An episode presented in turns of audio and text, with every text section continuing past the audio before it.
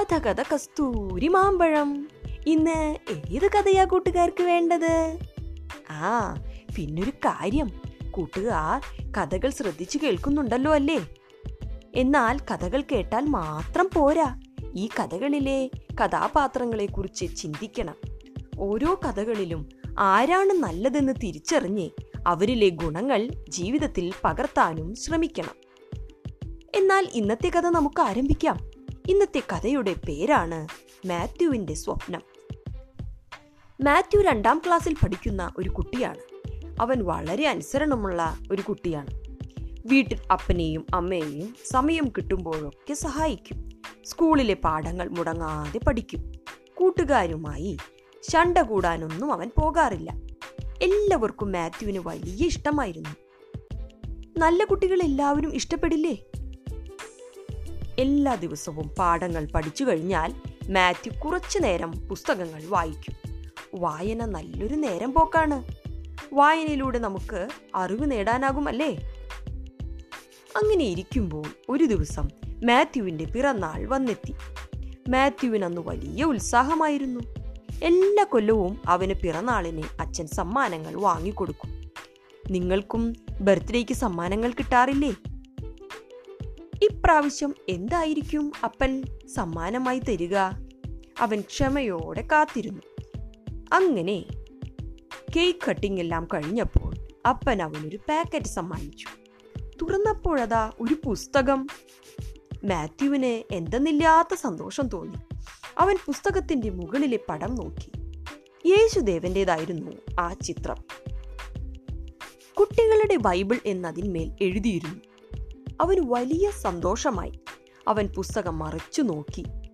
Bible ക്ലാസ്സിൽ teacher പറഞ്ഞു തരുന്ന കഥകളൊക്കെ നല്ല വർണങ്ങളോട് കൂടിയ ചിത്രങ്ങൾ സഹിതം അതിൽ ഉണ്ടായിരുന്നു. അവൻ അപ്പനോട് നന്ദി പറഞ്ഞു പുസ്തകം സൂക്ഷിച്ചു വെച്ചു. ഓരോ ദിവസവും ഓരോ കഥ വീതം അതിൽ നിന്നും വായിക്കാൻ തുടങ്ങി. ദൈവം ഭൂമിയെ സൃഷ്ടിച്ചതും ഹാബേലും കായിനും നോഹയുടെ പെട്ടകം അബ്രഹാം ഇസഹാക്ക് എന്നീ കഥകളെല്ലാം അവൻ വായിച്ചു. ഓരോ കാലങ്ങളിലും ദൈവം നന്മ ചെയ്തവരെ രക്ഷിക്കുകയും അനുഗ്രഹിക്കുകയും പാപികളെ ശിക്ഷിക്കുകയും ചെയ്യുന്നു എന്ന് മാത്യു മനസ്സിലാക്കി. ഈ കഥകളിലെ കഥാപാത്രങ്ങളെക്കുറിച്ച് അമ്മയോടും അപ്പനോടും ചർച്ച ചെയ്യുക പതിവായിരുന്നു. ഒരു ദിവസം അവൻ വായിച്ചത് ഷമുവേലിന്റെ കഥയായിരുന്നു. ശമുവേൽ എന്ന ബാലൻ ദൈവാലയത്തിൽ ഏലി എന്നു പേരുള്ള പുരോഹിതന്റെ കൂടെയാണ് താമസിച്ചിരുന്നത്. അവന്റെ അമ്മയപ്പന്മാർ അവനെ ദൈവാലയത്തിൽ സമർപ്പിച്ചതാണ്. അവൻ യഹോവയ്ക്ക് ശുശ്രൂഷ ചെയ്തു പോന്നു. ബുദ്ധിയിലും ദൈവകൃപയിലും വളർന്നു വന്നു. ഒരു ദിവസം ഉറക്കത്തിൽ ദൈവം അവനെ വിളിച്ചു. ആദ്യത്തെ രണ്ടു പ്രാവശ്യം ഏലി പുരോഹിതനാണ് തന്നെ വിളിക്കുന്നത് എന്ന് കരുതി. അടിയൻ ഇതാ എന്നെ വിളിച്ചുവല്ലോ. എന്ന് വിളികേട്ട് ശമുവേൽ ഏലിയുടെ അടുക്കൽ ചെന്നു. അപ്പോൾ യഹോവയാണ് ബാലനെ വിളിച്ചത് എന്ന് ഏലി മനസ്സിലാക്കി.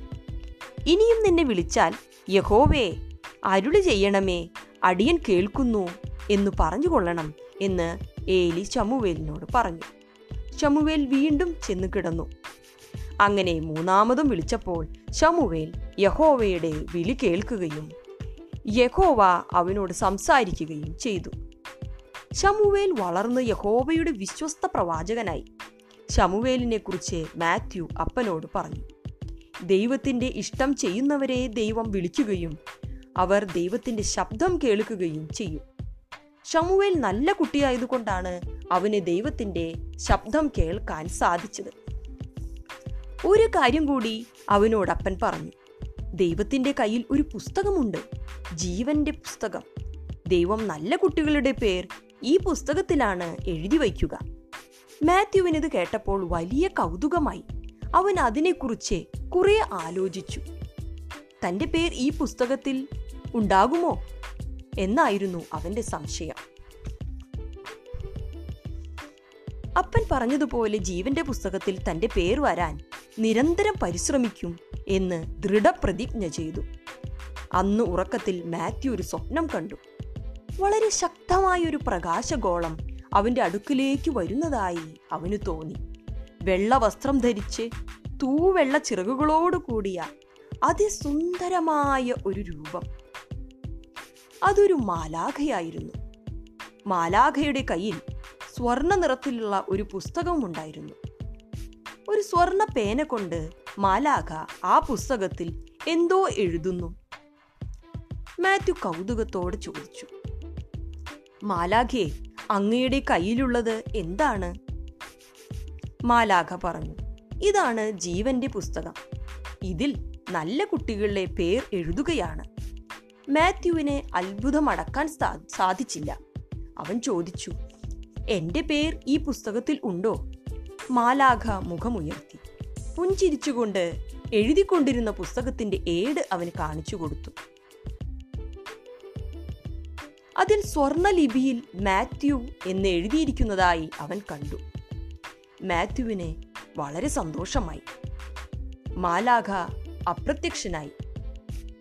മാത്യു കണ്ടതുപോലെ ഒരു സുന്ദര സ്വപ്നം കൂട്ടുകാർക്കും കാണേണ്ടേ?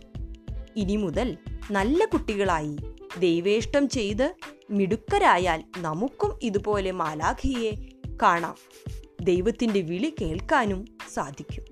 ഇന്നത്തെ കഥ ഇഷ്ടമായില്ലേ കൂട്ടുകാർക്ക്? ഇനിയൊരു കഥയുമായി കാണും വരെ. Bye from Simna